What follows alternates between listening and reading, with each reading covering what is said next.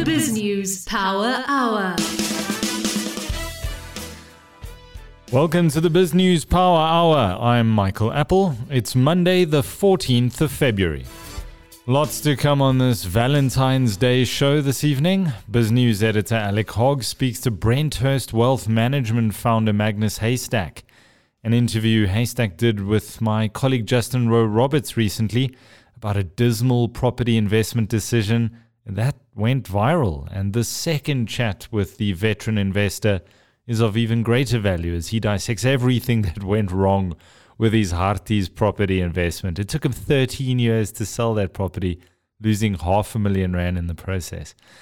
Then you'll hear my voice as I take you through part two of the second tranche of findings coming out of the State Capture Inquiry report.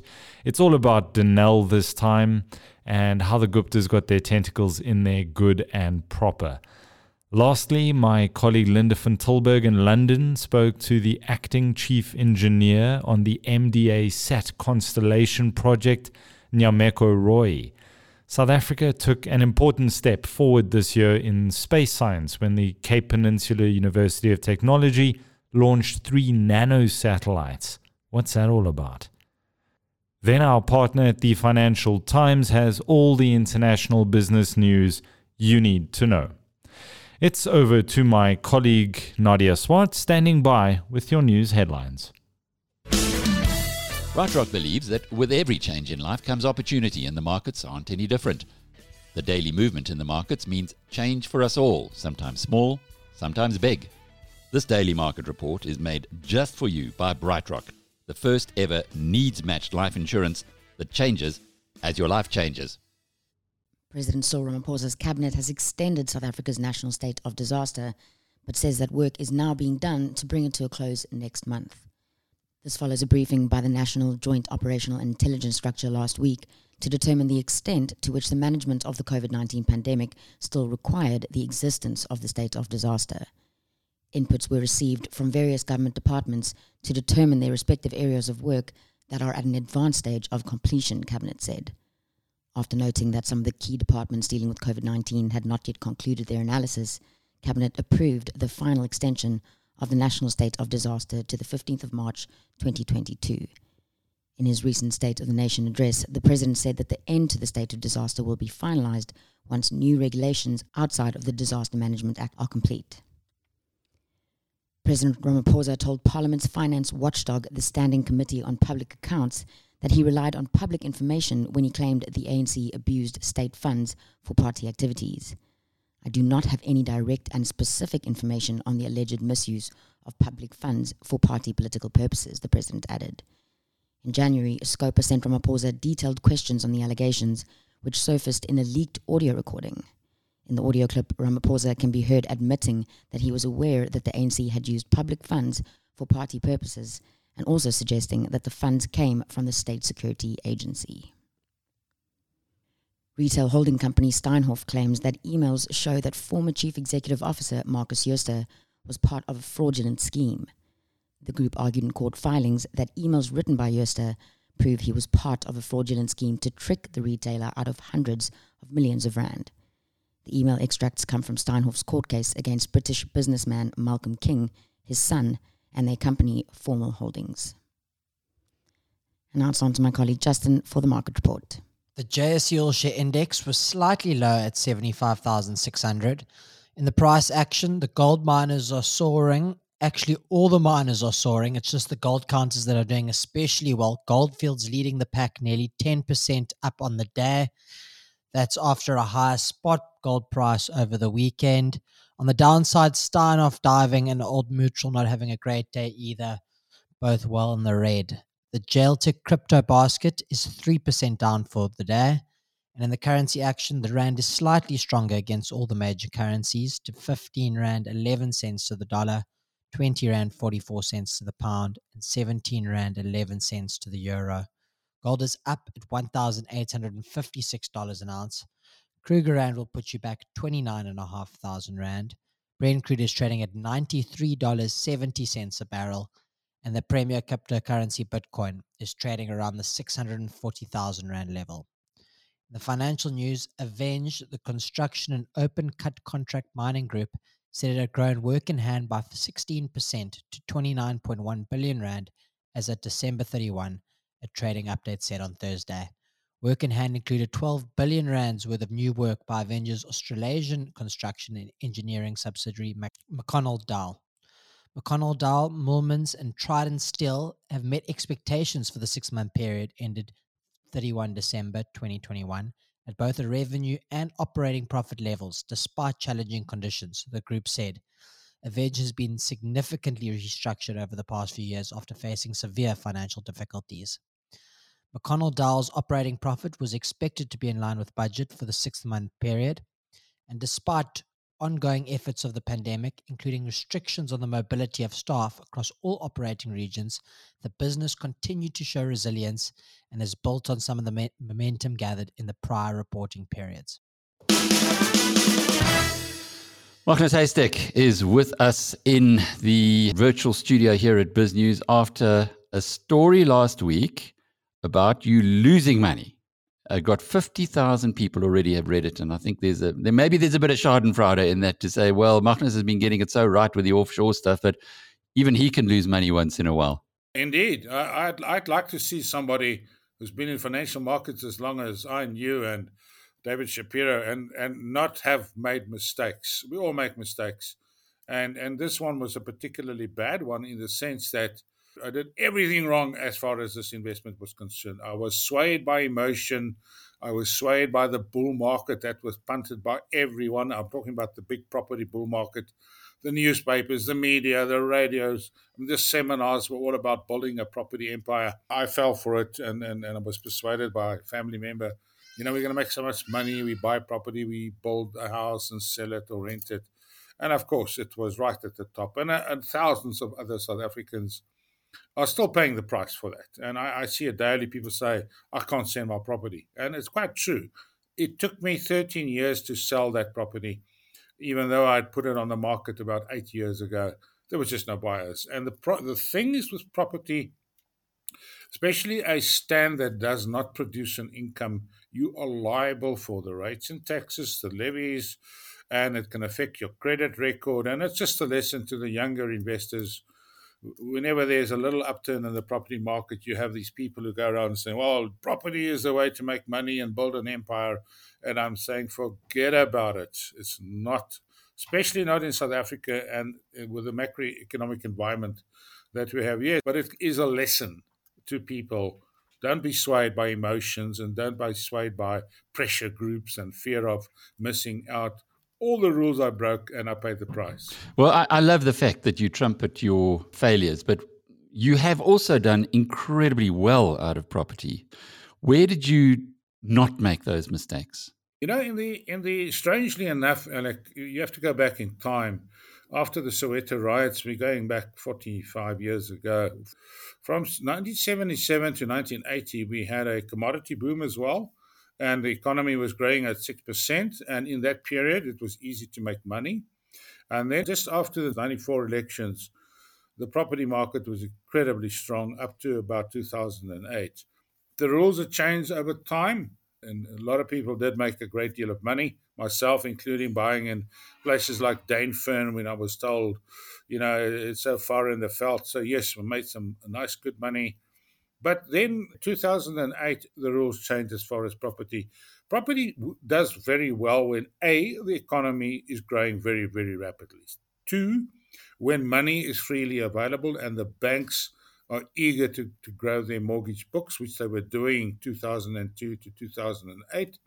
And thirdly, money was cheap. That is when the property market does extremely well. That's why the United States, United Kingdom, Australia, New Zealand are having enormous boom markets. If you look at the interest rates in those countries, it's 1 or 2%.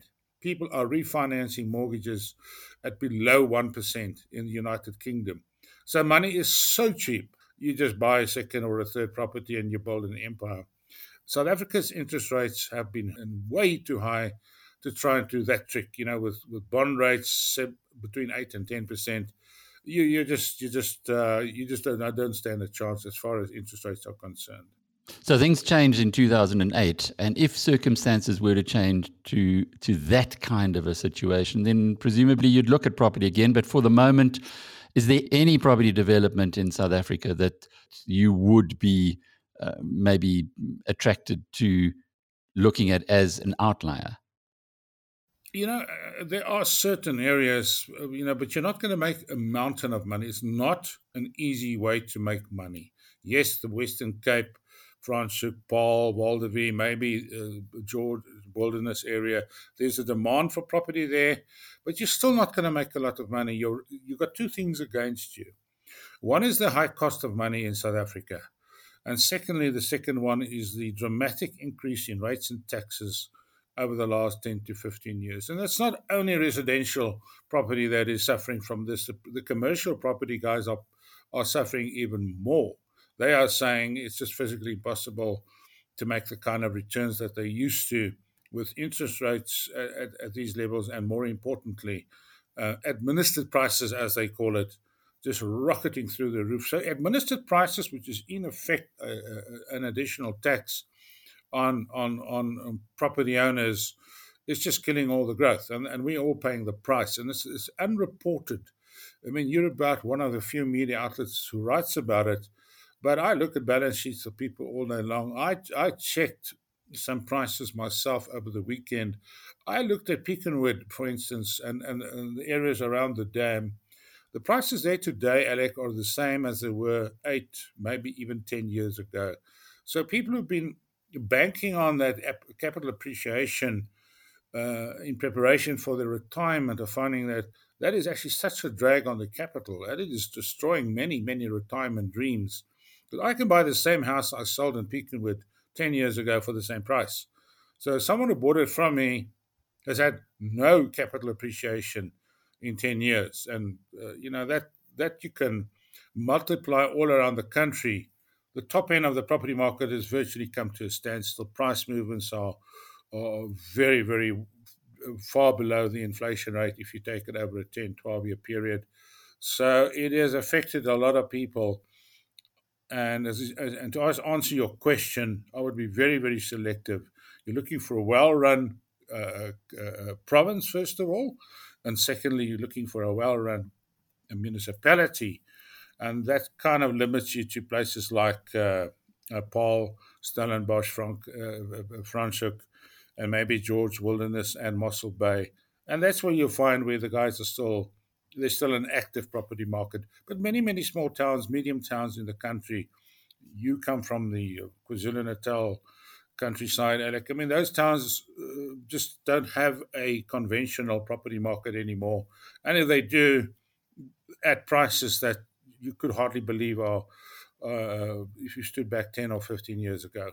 Well, it's so interesting you mentioned that because I have uh, good friends in Hilton and Howick, which of course is now the DA run uh, municip- the only DA run municipality in KZN. Um, with uh, young Chris Tap- uh, Pappas, who's taken over there, and suddenly mm. the prices have yes. gone very, very strong in that area. But what about uh, to, in the north coast of KZN? We had some BT, uh, which did pretty well, and now there's a, there's a big development there at Blythedale, uh, which I guess is uh, it's it's been around for a long time, but it seems to be getting new life now. Are there pockets uh, like that? Zimbali, yeah. where there's yeah. you know there's lots of property on the on the market at, in Zimbali. Are there pockets that are worth uh, looking at if you're a long term investor? Yeah, look, Zimbali is fantastic. Blythedale uh, is I've been on the sites. You know, it has had some legal problems and and, and so on, and that's happening now. And I think that will be a good development over time, but it will not still not be the, the shortcut to riches that that you know a generation or two were, were told you know property is the way to make money in South Africa. The macroeconomic environment is against us. The political environment is against us. But yeah, North, Northern KwaZulu Natal, Mhlanga up to Ballito, there are some wonderful developments, but it is still, um, you know, it's not a shortcut to riches that it used to be. Uh, and definitely not if we compare ourselves with other peer countries, like I mentioned earlier, they are having tremendous uh, property booms. And, and there are uh, political factors that mitigate against that. In, in, in my experience, also, too many young professionals have left the country 10, 20 years ago, and even today. They are or would have been the buyers of the properties that you were selling now. They're simply not in the country. They're all in other parts of the world. They're buying in New Zealand. So you put all those things into a pot. Yes, buy property uh, uh, to live in. It's a home. You raise your kids, but don't think that's going to make your money in the current circumstances. It has to be in the stock market either in SA or, or preferably still, in my view, offshore. Now, you sent me some numbers this morning, which are absolutely fascinating. From the bottom of the market in April 2020, that's just after the COVID shock hit, the top 40 shares, uh, well, the, the, the top 10 of the top 40 shares have shown incredible growth. Leading the, the group is Sasol, which at one point, I recall it well, uh, people were talking about it going bankrupt. I, I did this. I had our research department, have, you know, play around with these numbers. I've I, I kind of suspected we're going to get this result, so I asked my techies to have a look at the top 10 shares in the top 40, which gives you a good uh, reflection of what happened in our market since the bottom in March 2020. And you'll recall, go back March 2020, Alec, it was the end of the world the world is coming to a standstill. COVID has changed everything, and boom, suddenly something changed. Not even the smartest experts in the world could have foreseen what happened since then. I mean, we're talking about suddenly there's a commodity boom. And from that low, I mean, Sasol price went eight, up 800 and what, 23%, followed by MTN and, and, and Platinum shares, Genco. So, I mean, Sasol was by far the outstanding share to have uh, been in uh, as a consequence of, of oil going up from you about 18 months ago oil was trading at below zero. I mean there, there was a situation in the market that you, you, were paying the oil producers to hold your oil or whatever. They were paying the, the market to take the oil that was so cheap and something just happened and people are still working it out. So yes eight of those top 10 shares are commodity shares and as I said to you, my heading, and I've mentioned this before, South Africa just got very, very lucky. Not only in the stock market, also from a revenue perspective. All those companies, or most of those companies, uh, paying record, record profits, paying taxes, and suddenly the ANC government or the government is flush with cash.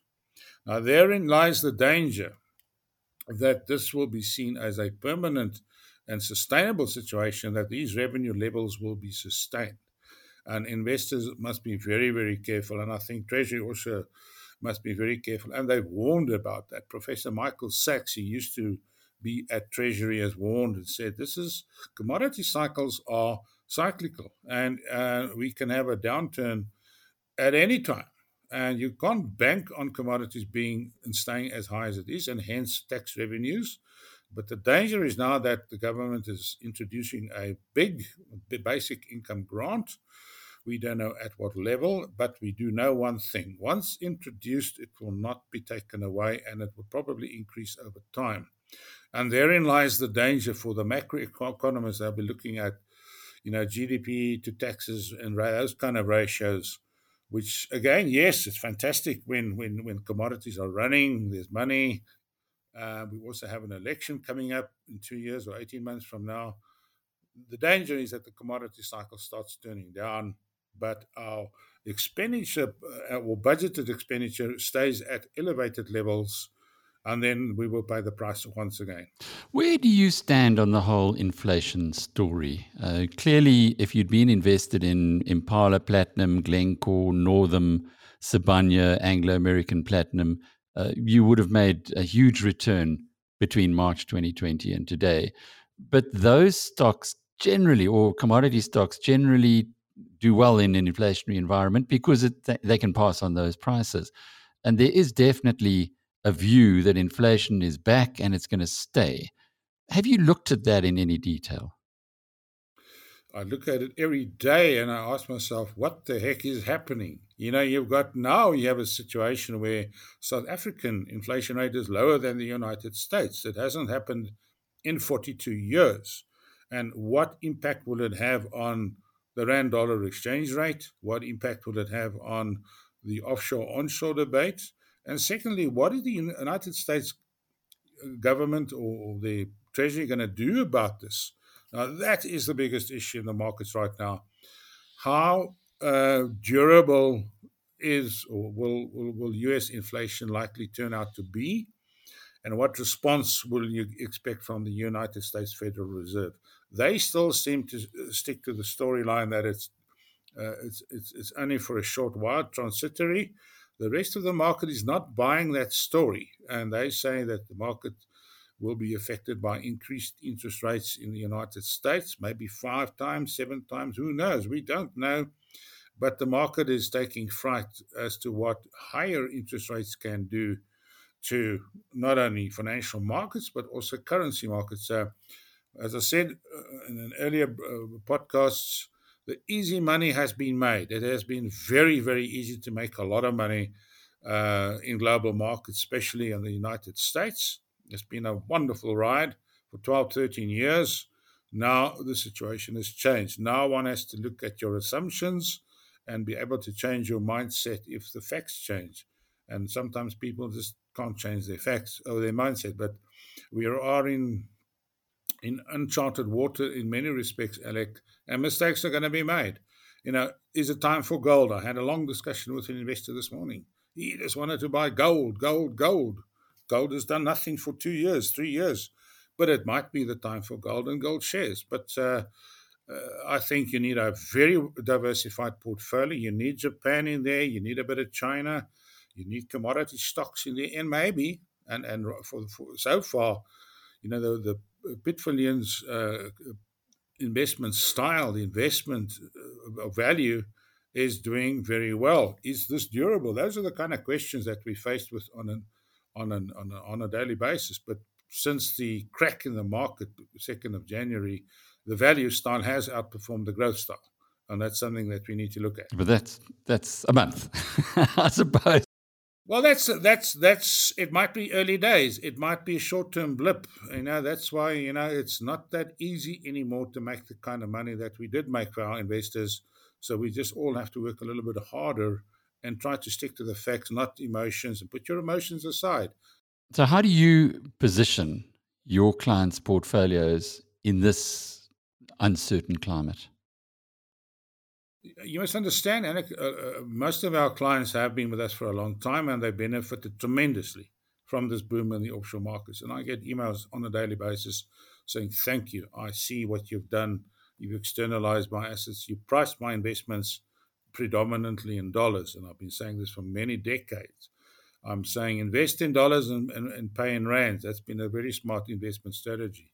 You also have to bear in mind that a lot of clients also have pension fund money, which is priced predominantly in the local market. So they might be taking a bit of pain on the offshore market, but the local uh, funds have suddenly come to their rescue. So the thing tends to balance out. My long term or our long term strategy has not changed. We are still telling people, depending on personal situation, how much of your money should you eh, should you export because it depends on your objectives. And we kind of think that the rand at 1520 and and markets down by between 10 and 15% is not a bad entry level for people with fresh cash because they are buying at a 20% discount to two months ago. Are you buying in the correction with a strong rand? Uh, we don't know when the, the rand is going to turn, but you're just buying at a cheaper level than you did two or three months ago. A lot of those top funds that we've been using have had their corrections and they are starting to move up already because the, the, fund managers themselves are not stupid. They are buying when the markets are, are, down and when people are selling in panic. I mean, Baillie Gifford, uh, Fundsmith, uh, US, uh, Franklin Templeton, all those funds are up in the last week or two. They uh, they they also wide awake. So not a bad time to consider some offshore expansion, but it's all based on your risk profile. And the rand at fifteen twenty, which does make an international entry uh, much, much more attractive than obviously 17, 18, even higher. Yeah, look, at 17, we didn't take money offshore. We just, in fact, you know, we all talk about the 17 Rand. I actually went and I checked, uh, you know, the, the Rand was 17.25, I think, for one day. So it, it spiked from 16 up to 17.25 and spiked back to 16 this, the next day. So everybody's, oh, the Rand was at 17 or even 19 or something. It was a one day event, and then that everybody looks at the level. You've got to take the averages per month. And the average uh, was about, was never even above 16. It was 15, uh, it, was, it was about 1585. So even at that level, you, some funds have still given you a positive return. But yes, the currency you're never going to get right. You know, but the, the sad thing is, South Africans react when when the rand is at the weakest, when there's panic, when the rand is crashing. That's when people storm and say, "Take some money offshore, take some money offshore," and that's normally when we say, "Not a good idea. Just wait until markets settle down." Now at 15, we say, "Not a bad time to be taking money offshore." I've taken some money offshore uh, in the last week or three. I don't know what the right price is. I'm just buying offshore assets at a fair value, and over time, that has been a fairly good strategy. Hello, I'm Michael Appel. I'd like to take you along on this audio journey into the second state capture report, this time dealing with Denel. Much like the other reports, it's incredibly detailed, but this is a breakdown of how our state arms manufacturer was gutted and captured by the Guptas and their associates. Just as background, between 2005 and 2010, Denel was a loss making enterprise, but from 2011 to 2015, the state owned entity turns things around and was making a profit every year. By 2015, Denel's financial position had improved so much it was actually being praised in Parliament and in the media.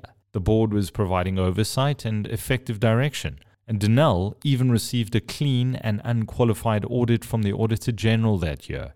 Then, the Guptas got involved or more they'd been trying to get involved several years before that. So our starting point of the Gupta's involvement is actually 2012. In January of that year, Riaz Saloojee is appointed as the new group chief executive at Denel. Saloojee isn't in that role long when someone comes knocking. He gets approached by a man called Salim Essa, a well known Gupta lieutenant, who invites Saloojee to a meeting. He's told this invitation comes from the very top. Saloojee ignores Essa for a while, but finally relents and meets him at a coffee shop. Essa then drives him from the coffee shop to what Brian Molefe would call the Saxonwold Shebeen, the palatial corruption HQ the Guptas would insist people come to see them at. People were summoned more than invited. At this first meeting at the Gupta's compound is Public Enterprises Minister at the time, Malusi Gigaba, Tony, and Atul Gupta. It's here where Gigaba tells Saloojee the Guptas are his friends and he hopes that they can all work together. At a second meeting at the Gupta's home, Saloojee meets Duduzane Zuma, the son of the then head of state, and one of Ace Magashule's sons. Magashule was the premier of the Free State at the time. Salim Essa himself, of course, is there and tells Saloojee that the Guptas supported his appointment as GCEO at Denel and that they, the Guptas, had the full support of, quote, the old man and of number one, obviously a term that refers to Jacob Zuma. It's here where Essa tells him that the Guptas want to do business with Denel. Saloojee's response, according to the report, is he tells them they'll have to go through the proper business channels.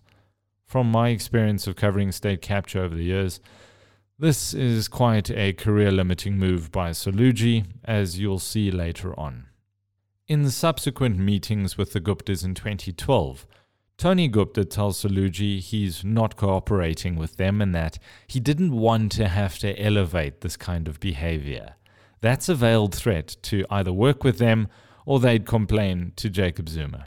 Tony Gupta would also moan to Saloojee that Denel wasn't supporting their media enterprise, the New Age newspaper, sufficiently through advertising or buying subscriptions. Other SOEs were pouring millions into their newspaper venture. Remember the testimony of former cabinet spokesperson Themba Maseko that the Guptas wanted 600 million in government advertising diverted just to their newspaper? When Maseko refused, he was out of a job not long after. So Saloojee clearly knows what's at stake here but he maintains that proper processes had to be followed if the Guptas wanted to do business with Denel. The Guptas needed to get into the industry, so they turned their gaze on a well known, well run, well respected company in the industry called VR Laser. It was a functioning company that was used as a vehicle through which the Guptas would achieve their capture of Denel. Now, regarding all these meetings, the report says that, quote, there is no doubt that the Guptas brought Gigaba to these meetings to show Saloojee that Gigaba was a mere tool in their hands, a dupe, who would do their bidding, and from whom Saloojee could expect no protection. The same way Duduzane was used at meetings. He'd sit there silently, but be an ever present reminder that anyone's non cooperation would see them being reported to Daddy. The Guptas even introduced Saloojee to one Daniel Mantsha, a man who'd be appointed as the Denel board chairperson in 2015. One thing about Mantsha, though, he was a former attorney of record for former President Jacob Zuma. He'd actually been struck off the roll of attorneys in about 2007 for alleged dodgy dealings involving his trust account and clients' money being unaccounted for. They introduced Saloojee to Mantsha before his appointment to that very powerful position had even been made public. They clearly knew something nobody else did. This is, of course, a hallmark or a pattern that follows where the Guptas always knew in advance when changes would be made to cabinet, begging the question who was actually calling the shots Zuma at the Union buildings, or the Guptas from Saxonwold through Zuma at the Union buildings. In May 2014, Malusi Gigaba is replaced as Public Enterprises Minister by Lynne Brown. Saloojee's relationship with Brown was good. Why wouldn't it be? In 2015, Denel's order book was singing to the tune of 35 billion rand, with 200 million rand in net profit that year. In her address to Denel's AGM in late July 2015, she praised Saloojee, even suggesting he be seconded to Eskom to go help them out there. Zondo's report makes the point that Brown's comments are ironic, as a mere two months later, Saloojee and two other officials are suspended by the new Denel board under very strange circumstances. They're never given a disciplinary hearing in nine months of suspension they're offered payouts if they just leave. They opted to stay and try and clear their names of these dubious allegations of fraud and malfeasance. But ultimately, they were pushed out of Denel, with Saloojee receiving a 2.6 million rand settlement agreement. The chief financial officer received a payout of 8.4 million rand to go, and the company's secretary, the third person suspended, was given a 1.6 million rand payout to just go away. One of Lynne Brown's first big moves at Denel was to replace the entire board in September 2015.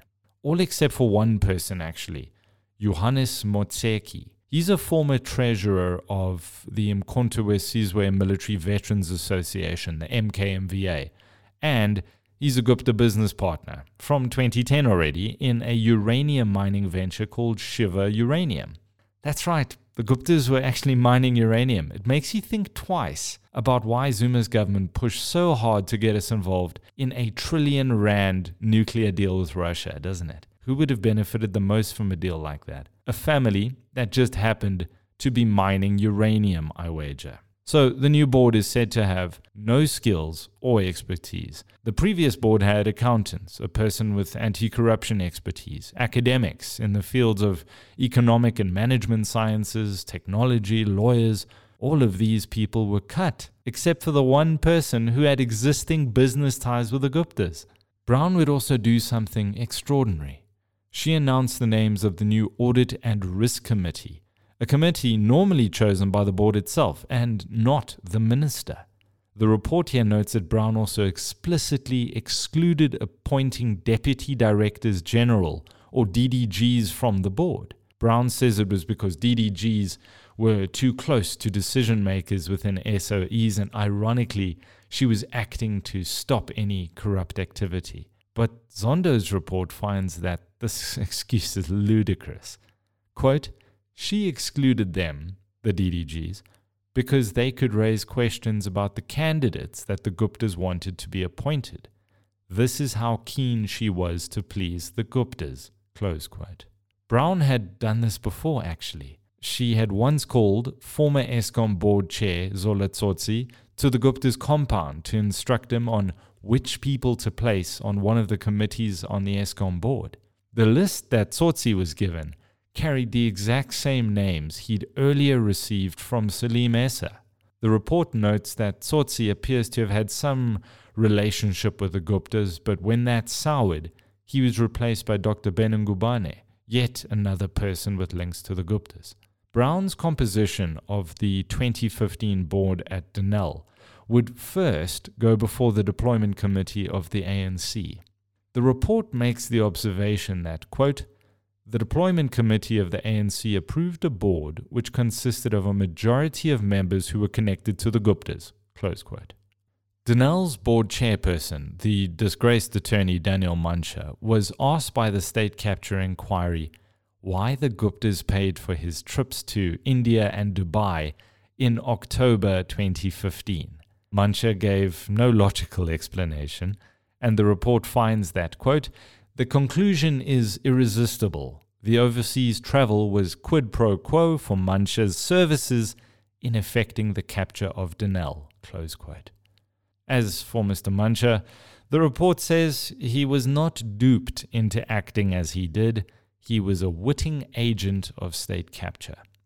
Now back to VR Laser and Denel for a second. The report highlights that the Guptas were never prepared to compete for Denel's business not fairly anyway. So they use their purchase of VR Laser as a means to get in the door after loading the board with their henchmen. The Gupta's plans went beyond just scoring unlawful tenders from Denel.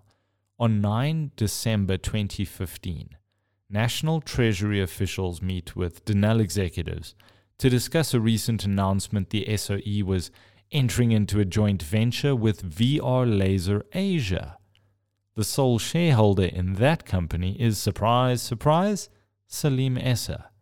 It was a shell company registered in Hong Kong with zero proven track record, but was set to make billions if the JV was approved. A joint venture of this nature, looking to exploit markets in Asia and the Pacific, needed Treasury and Public Works approval. It had neither. Seemingly a stumbling block to not only this deal, but also the nuclear deal was Finance Minister Nhlanhla Nene. That very day, the 9th of December 2015, he's fired by Zuma and replaced by Weekend Special Des van Rooyen. Just as an aside, van Rooyen is looking to challenge the state capture inquiry report, by the way. Van Rooyen is in office for only four days, in which time Denel sought to rush that joint venture approval process through but luckily Van Rooyen was removed faster than the creaky wheels within government could turn. As for Public Enterprises Minister Lynne Brown, Brown testified before the state capture inquiry that she did not know, nor had she ever spoken to Salim Essa before. But pesky cell phone records found she actually had eight telephone conversations with him.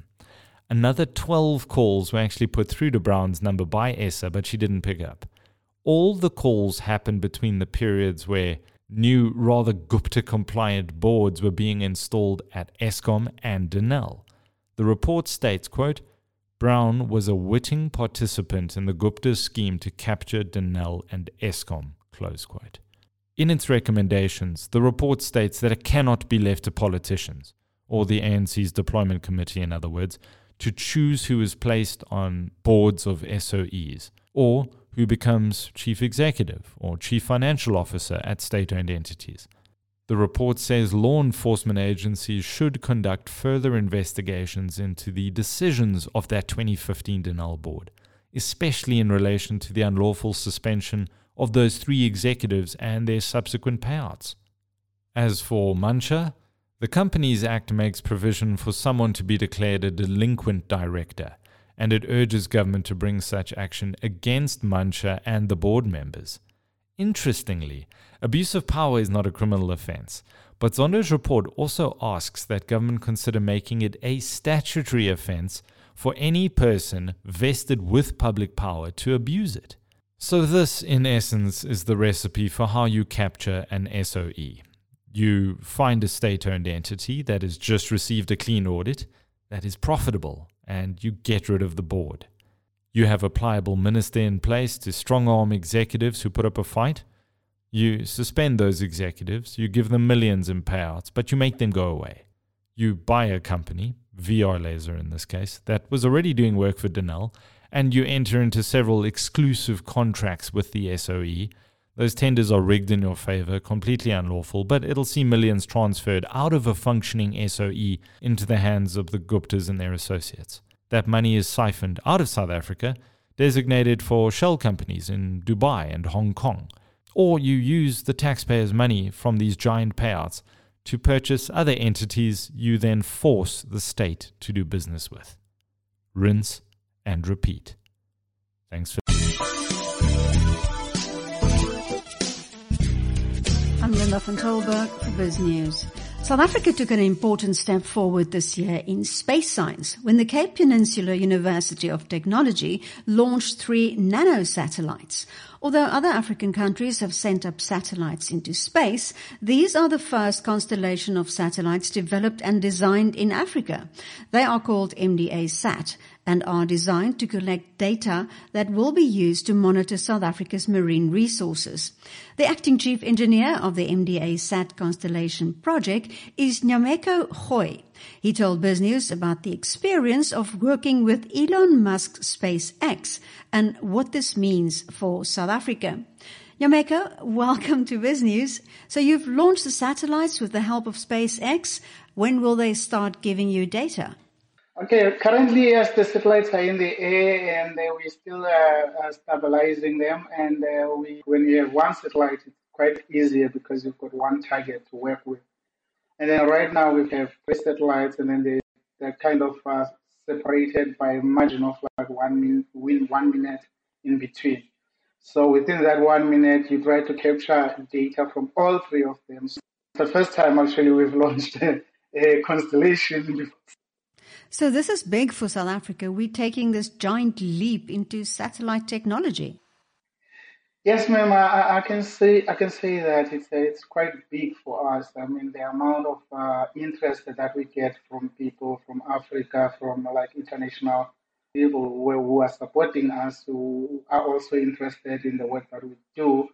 I think it's a huge milestone uh, that we have achieved. Uh, uh, in the last two weeks, actually, we have showcased like the huge uh, possibility and the huge technological advancement that we have in uh, South Africa and in Cape Town. The other interesting South African element was that Elon Musk's SpaceX helped you to launch the satellites. What was it like working with SpaceX? Uh, working with SpaceX, okay, uh, it, it, uh, it's an experience, you know, it's an experience. I mean, we launched two satellites previously with the, with the Russians, just with Soyuz, and then it was easy. The first one was the Soyuz, so it was like kind of a copy and paste from the previous work. We need to do the second one. But now it was a different entity at all, and then so the requirements kind of changed a little bit, and also the, the, the documentation that you have to do, you know, you have to comply to kind of change a little bit. So it was kind of a challenge. And then the decision also to launch with SpaceX, I can say it was kind of a, a, quick decision that we had to take because we had to use the, the, earliest opportunities we can we have, and then when that opportunity came, we didn't expect a lot of differences from the Soyuz, but uh, there were some major differences that we can we can say that I've noted. When you said you would love to one day go to NASA or go and visit SpaceX? Yeah, it, it would be lovely to have that tour at some point in life. I would say that if we if ever, like for example, if we didn't have the epidemic that we had, I probably would have been there. I mean, just going to Florida, it's, it will be like not everybody gets that chance, not everybody gets that opportunity. But if uh, ever it will uh, present itself to my pathway, it will be very, very uh, exciting. It will be very exciting, yes. So, Nyameko, you're the acting chief engineer on the MDA SAT project. Um, how did you get interested in satellites and in space? The interest actually, I always had a sort of an interest in space through like astronomy and you know like astrophysics because you know you get that time after high school whereby you're thinking what is what am I going to do with my life? You know? But uh, so I had uh, some interest in it but unfortunately uh, engineering was the simplest uh, because you don't know where you you're not really clear of what market you're going to fulfill with that, and then the market is sort of uh, limited. You know, thinking in South Africa's you know terms. But uh, when I got an engineering opportunity, and then I saw this opportunity of becoming a space engineer, it dawned to me that uh, probably it's something that I should pursue. I mean, I, I've went on to work for other companies while I was in South Africa and then uh, there were engineering companies, of course, they were quite good within the, with the, the influence they had within my training. But uh, when I when I got that opportunity of working as a space engineer, it was quite fascinating. Quite fascinating, actually. It was very interesting, and you know. So you studied engineering first, and then then what did a master's, or what did you study? Yes, I did my undergrad in engineering, electrical engineering. And then for my postgrad, uh, I did uh, now, it was more focused to space engineering because we had to develop communication subsystems for the first mission, which is Tube 1 that we launched in 2013. As part of my thesis for my master's, it was part of that project. So that's when now I discovered like uh, material to use and stuff like that. And how critical it is and the, like learning about the, how to keep stuff in, in space. You know, it's one of the fascinating uh, getting orbital parameters and uh, the trajectory of the satellites that you launch. You know, it was a nice and fascinating mathematics, and it was quite enjoyable. So you've got to keep these three nanosatellites. Um, they, you said they're small, between one and ten kilograms. You've got to keep them in space. And when would they start giving you data? And what are you going to do with that data? Uh, we expecting the first uh, batch of data within the next month. I think end of February we will start commissioning the payloads. Right now, the main thing is just to get the stabilization and the and the orbit uh, parameters correct, uh, aligned with our ground station so that we can complete that part of the mission. And then we'll turn on the payloads now, and then we commission them, and then we show that uh, to our stakeholders that that is uh, happening, and then we can get that data that they, that they commission us to, to gather from them. So, is the idea to spot illegal fishing or ships dumping waste into the ocean? Typical example is fishing. I mean, they are there are South African boats that they are not licensed to fish, but people they still continue doing that because nobody's really looking into it. And then, uh, in order to get that, uh, we need somebody to kind of look into it. And then, with the horizon and stuff like that, if a person just goes over 200 kilometers away from our shoreline, we can't really detect that with the terrestrial radar. Maybe we can detect it, but the signal strength is not that that strong. So there might be pictures there, but with the satellite, you can see that boat even if it's 500 kilometers away. And then that would whereby probably the Navy or the Coast Guard can go in there and find out exactly the reason why that, why that boat is there or why it's in our economic zone. Yes. Yeah. I know that the International Space Station circumnavigates the Earth every, what's it, 91 minutes? How often will your nano satellites fly past? Actually, it's um, if you think about it, I think it's about two minutes uh, from that 91. Maybe two minutes more because yeah, we like 100, 100 kilometers just above the, the ISS. We are 100 kilometers above it. So if it's uh, doing one hour, 30 minutes, I think we're doing one hour, 35 minutes. So, how do you ensure at the end of the life of these satellites that they do not become space junk? Uh, no, actually, because we kind of try to do that on every conference that uh, we go to, satellite engineers and stuff like that. Our conferences that we go to, sorry, uh, we usually make sure that also we have an obligation from South African government, which is a, uh, uh, South African Space Council, to make sure that uh, the satellites they re-enter the atmosphere and then they burn out when we try to look for an orbit uh, or the altitude of the satellite, we always try to keep it around 550 to 600, the maximum that we can go into, so that we can uh, have a, within our simulation, we can say that it might come back within the next 30 years. So it will burn out. It won't stay a space junk. If ever we can take those, uh, let's say, about 1,000, then that mean like it will take more than 100 or so years to come down. So we don't want that. We always encourage that we keep it uh, anywhere below, above 400, okay, from 300 up, depending on the life, lifespan of the mission. So we try to keep them as low orbit as possible so that they don't stay up there and, uh, and become space junk.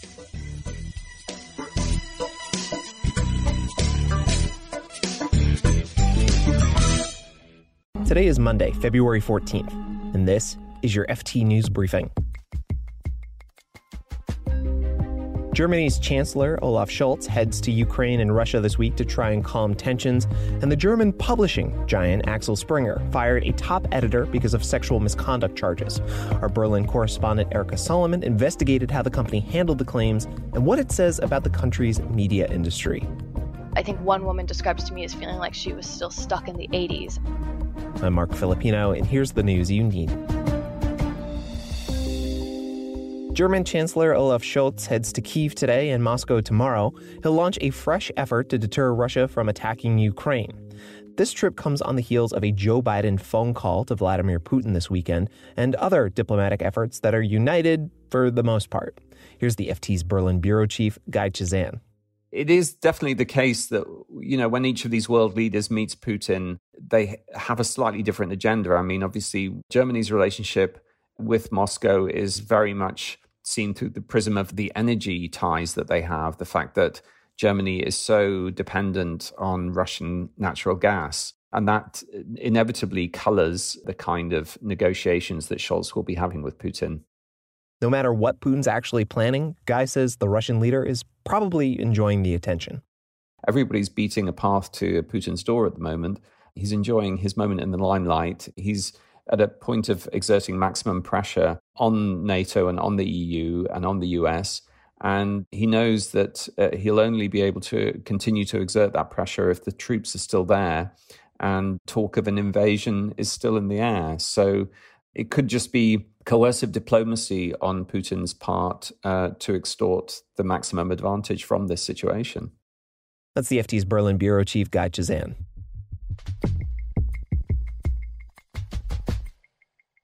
On Germany's domestic front, the country recently had its first big Me Too moment. The powerful German media company Axel Springer fired one of its senior editors at the tabloid Bild.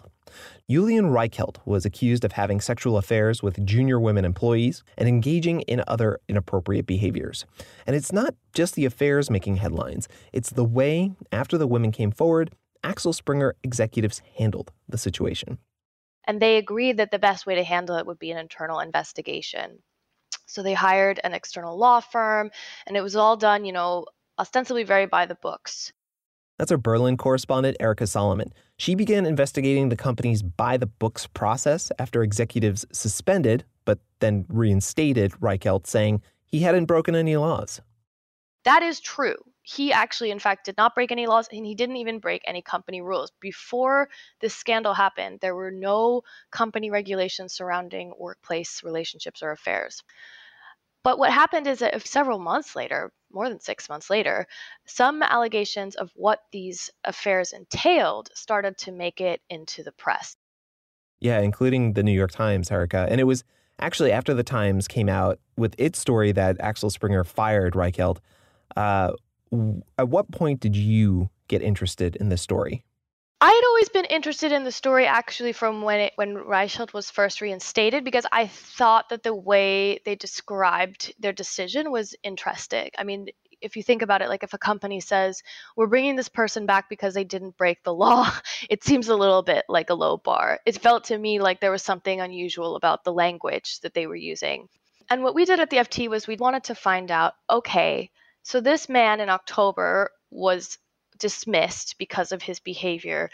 But what did his bosses know? What did the executives know? What did these major private equity investors that have backed Axel Springer know? And just, you know, for context um, for our listeners, as all of this is happening, the company was expanding globally. It's you know it's snapping up big U.S. publications, including one that's really big here, Politico. So at this point, Erika, what did the higher ups at Axel Springer know about the sexual misconduct claims? A lot. I mean, I think of course you can dispute how many details the extent of each story what they knew but i think the important thing to keep in mind is that they were capable of getting almost all the significant elements of the story on their own before the legal inquiry into this um, began the one that they initiated. So this idea that they didn't know which was their main defense when they chose to ultimately fire reichelt i think is problematic because you can argue whether how much each individual person on the executive board knew, but it's difficult given the facts that we reviewed to think that they had no way to try and find it out. So it shows a little bit of neglect or, or, you know lack of care of duty. That's one thing. The other thing was that there's one particularly dramatic story in the Reichelt affair, which involves a woman with whom he met in hotel rooms and who says that she felt extremely depressed in the wake of that affair and you know how it affected her and that story was, in fact, known to senior employees uh, at Axel Springer with direct access to the board before their own investigation began. And the response that Axel Springer gives is that, well, we weren't aware of any of the details in this transcript. But what we found, as an example, is that in fact they should have been able to have access to that entire story because the first time that story was told was not to the law firm that they hired, but rather to their own compliance officer. So, Erika, what did they say to you when you pressed them on this? Yeah, this was a point that it's been very hard for us to get clarity from them on. Of course, we raised it many times. And what we're told by the company is that they feel like they acted appropriately and did everything that they could. And they said that there was a lot of barriers between who could tell who what. I am not in a position to decide that, but I do think that, again, it goes back to the question of how much do you want to know? And um, and I think that this is where you can really ask some questions of the executive boards. So Erika, I just you know I just want to say that this story is so interesting to me, and I think a big part of it is that uh, the U.S. had its Me Too moment, right? It started about five years ago, and a lot of media executives and media personalities lost their jobs in the process after these sexual misconduct allegations came out, and it, it sounds to me that it hasn't happen the same way in Germany, that it, it's just having this moment now. Yes, Germany.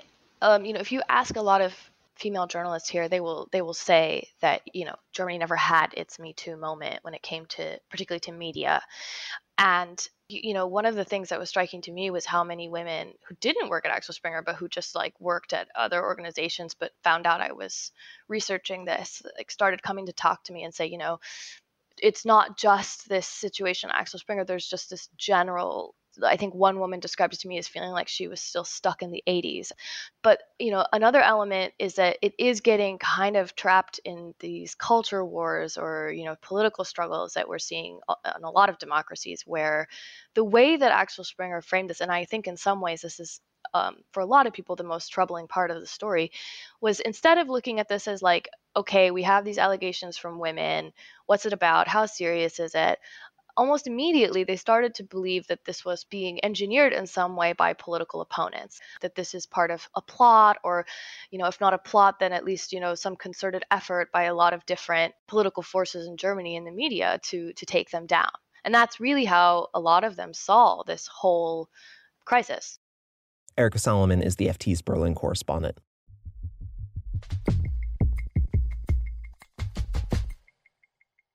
Stockpiles of some of the world's most important commodities are at historically low levels. Shortages are hitting everything from energy to agriculture. It's especially acute for metals and in futures markets where some spot prices, meaning immediate delivery, are now higher than prices for contracts for future delivery. Traders are basically paying big premiums to secure supplies immediately. Copper stocks at major exchanges now represent less than a week of global consumption, and even Arabica coffee reserves have fallen to their lowest level in 22 years. All these shortages will, of course, likely mean higher prices. Well, quite a show we've had for you this evening. We look forward to being back in your company again, same time, same place tomorrow. Until then, cheerio. You've been listening to the Power Hour brought to you by the team at BizNews.